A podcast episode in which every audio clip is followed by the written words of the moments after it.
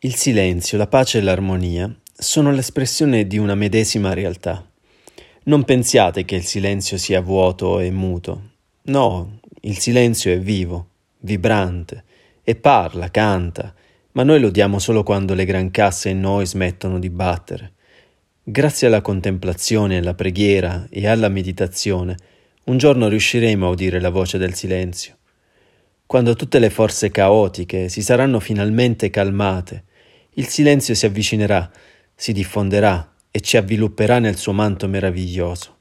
In noi si farà chiarezza e sentiremo all'improvviso che qualcosa di molto potente regna al di sopra di noi e ci governa, il silenzio dal quale è uscito l'universo e nel quale un giorno ritornerà.